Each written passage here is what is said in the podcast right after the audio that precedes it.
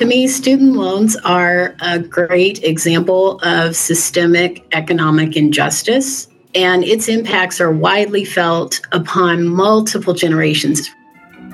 Welcome to FYI, the Public Libraries Podcast. I'm Kathleen Hughes, your host with the Public Library Association. Today, we delve into the realm of federal government student loan repayment programs with our expert guest, Kyra Hahn, a librarian at the Denver Public Library. Kyra has successfully navigated the public service student loan forgiveness process and is here to shed light on recent changes introduced by the Biden administration. Kyra will be featured in a session on the how to stage at the upcoming PLA 2024 conference. Her presentation titled How to Achieve Student Loan Forgiveness, Navigating Changes and Advocating for Systemic Reform is scheduled for Friday, April 5th at 10 a.m. in the exhibit hall. The session will explore the reality of student loan forgiveness, provide practical resources for navigating recent process changes in public service loan forgiveness and income driven repayment forgiveness programs. Kyra will also touch on the impact of advocacy and research in raising awareness about the challenges of lifelong debt and influencing systemic change in educational funding and employment benefits. Welcome, Kyra, and thanks so much for taking the time to talk with us today. Thank you for having me. It's a pleasure to talk with you again. Let's begin with an overview of where we stand with student loan repayment. Following the Supreme Court's rejection of the Biden administration's student loan forgiveness plan, they introduced Plan B. Can you tell us more about this new alternative approach? Basically, there were a bunch of legal challenges. And when the Supreme Court decision came out, the Biden administration decided to go for an approach that would narrow the scope of student loan forgiveness part of the decision supreme court said the department of ed secretary does not have this power to forgive this much debt during a pandemic and that it was overreaching.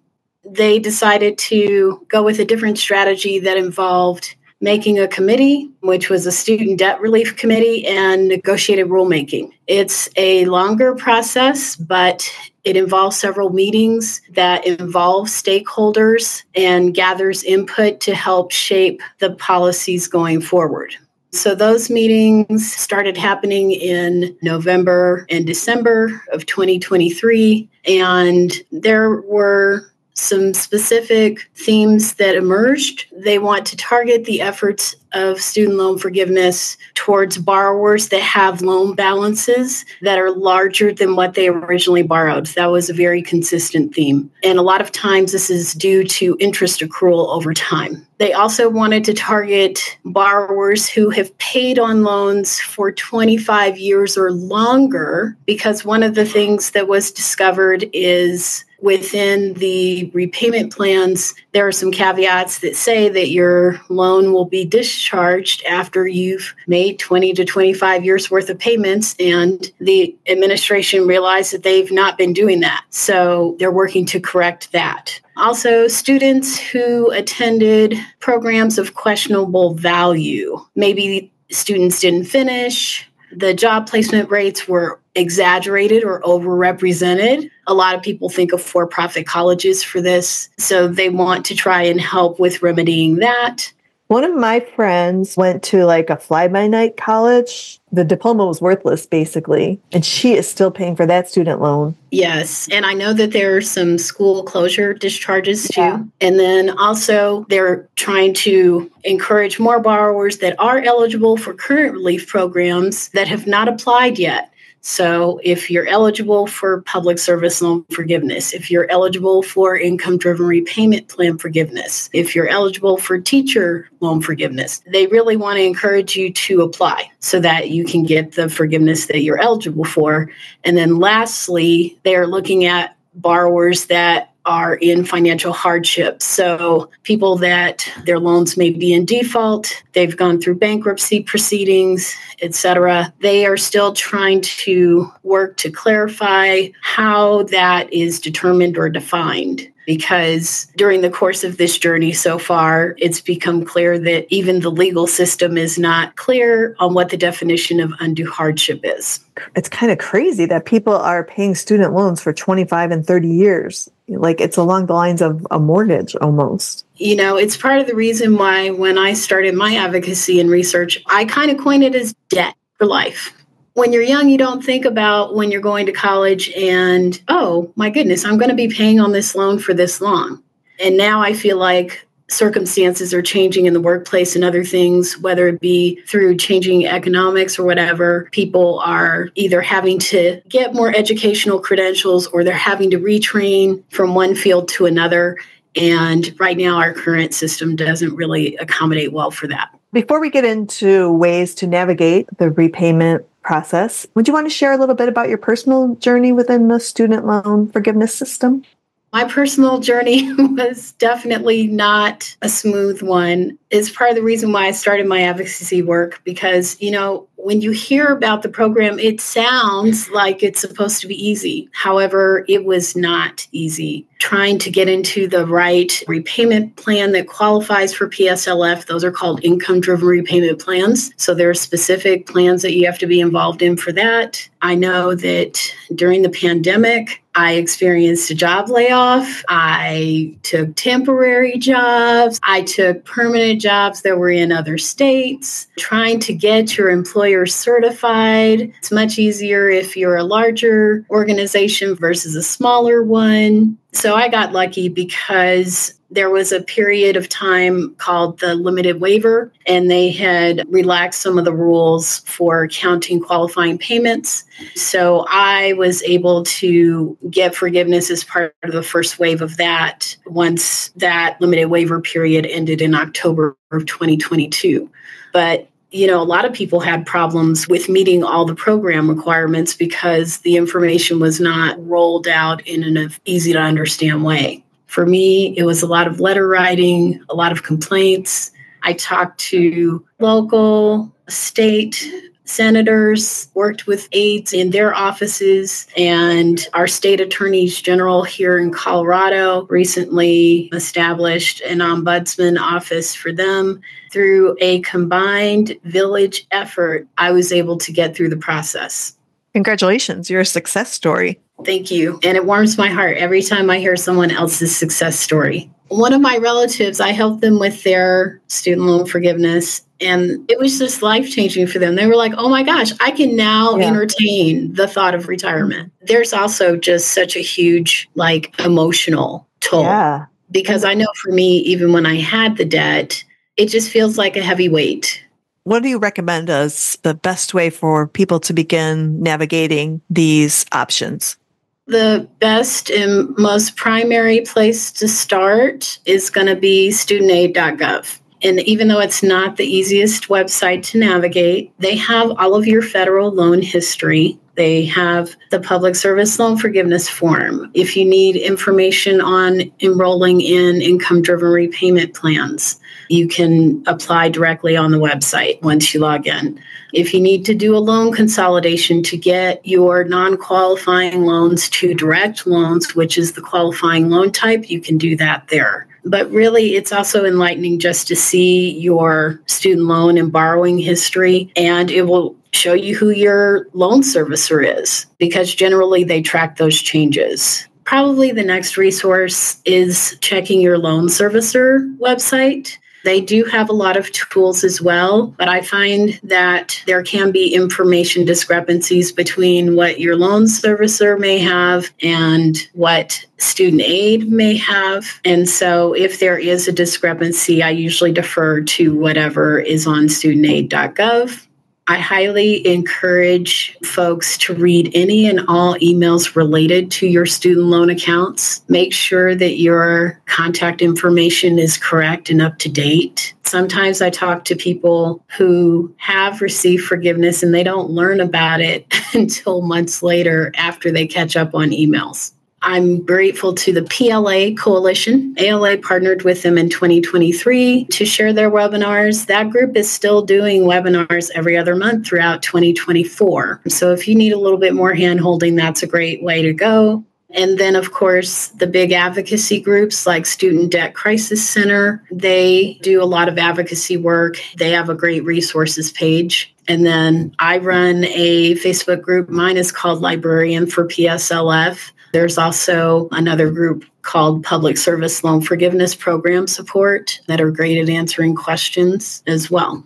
Let's talk a little bit about the idea of public service loan forgiveness and librarianship. How can public librarians fit into this category?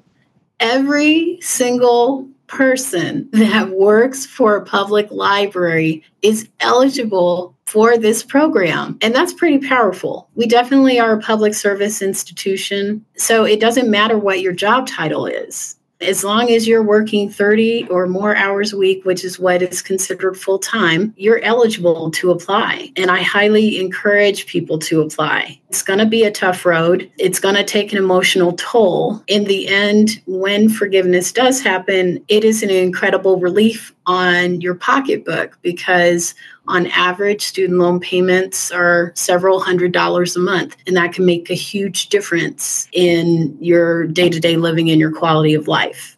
As some folks have mentioned to me, they're like, Thank you so much for encouraging me constantly to apply, apply, apply. The worst thing they can say is no. So they can reject your application. What reasons would be for that? Could be incomplete information. That's probably the most common, or there's missing signatures. When you're submitting the PSLF form, you have to sign it and your employer has to sign it. Sometimes you may put down the wrong federal employment ID number for the employer those are some pretty common reasons for why they can get rejected. So I usually tell people to prepare for having to submit information multiple times. Right now, as we have started entering repayment, there have been errors on borrowers' accounts. If you entered repayment and then you see that your account has gone back into a forbearance status, make sure to double check nine times out of 10, it should be an administrative forbearance if the loan servicer or Department of Ed has found errors on your account. Your account will likely remain in forbearance status until the errors are corrected. The reason why the administrative forbearance is so important is because that administrative forbearance right now is giving you similar benefits as previous programs to help borrowers successfully get through to forgiveness. Your payments are still counting even though you're not making a payment towards your qualifying payment count. Also, they're not charging you interest on those payments as well. Can you explain what forbearance is?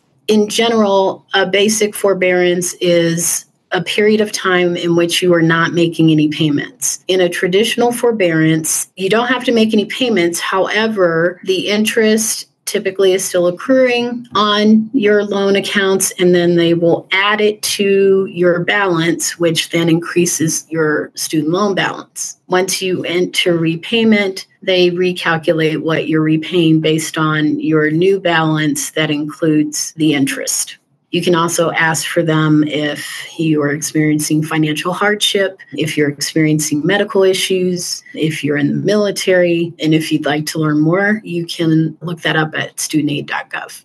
There is a movement to make college more affordable for everyone. Can you share any information about that and um, also maybe share some tips for our listeners to advocate for equitable and accessible higher education? To me, student loans are a great example of systemic economic injustice, and its impacts are widely felt upon multiple generations. It's not just students, it's the parents, it's the co-signers. And now we're starting to see that this is even affecting our elders. Research has revealed that our BIPOC communities are hit hardest and most adversely impacted by this debt. There's ongoing discussion about this whole debt for life issue and paying so long on student loans. And the Biden administration has really pushed forward on trying to make these reforms. I don't think I've ever seen any administration previous to this make as much change or progress in this area. We're recognizing that the system that we currently have in education is not sustainable and our work lives are changing and we're needing retraining for future sustainability. Some of this has prompted changes in funding as far as when you're applying to go to college now. Some colleges are not even including student loans as a part of their aid packages. They are working to focus more on grants and work study as ways to fund your educational experience. There are changes happening in how financial aid is being calculated and rewarded. These conversations are also changing how repayment on student loans after you finish school. And so there's a lot of work being done to try to mitigate those things. Even in the employment area, there are some changes that are happening. I think this year is the first year that employers have the option to either assist with repaying student loan debt or contributing to retirement accounts. And I know that that is a perk that some staff look for. I know when I was laid off, I was specifically looking for jobs that would qualify for public service loan forgiveness. Employers that put that in their job postings, it's a very smart move on their part. They want educated candidates. Guess what? You're going to attract them by saying, we're going to help you with your debt. There's been a ton of groups that have advocated for these changes, such as Student Borrower Protection Center, American Federation of Teachers, Student Debt Crisis Center. It's also helpful to talk with local political officials, your representation. Let them know what's going on at the local level, at the state level. Oftentimes, I encourage folks to check your state attorney general's office, see if they have established an ombudsman at the state level to take on student loans. Some states do offer that, or they're monitoring how student loan servicing is impacting their state. I always encourage folks to file complaints whenever necessary with Consumer Finance Protection Bureau. Part of the reason why I do that is because they have a really easy online system for filing the complaint. They take those complaints and they are a separate agency who reports all of that to Congress. Every time you speak up, it forces a re examination and an improvement of the system in hopes of trying to make it fairer and compelling the government to deliver on the promise of public education. Well, thank you, Kyra, for shedding a little light on the federal student loan repayment system. If you're attending PLA 2024, don't miss Kyra's presentation. It will be on the how to stage in the exhibits hall on Friday, April 5th at 10 a.m. Visit publiclibrariesonline.org to hear more FYI podcasts. Thanks for listening.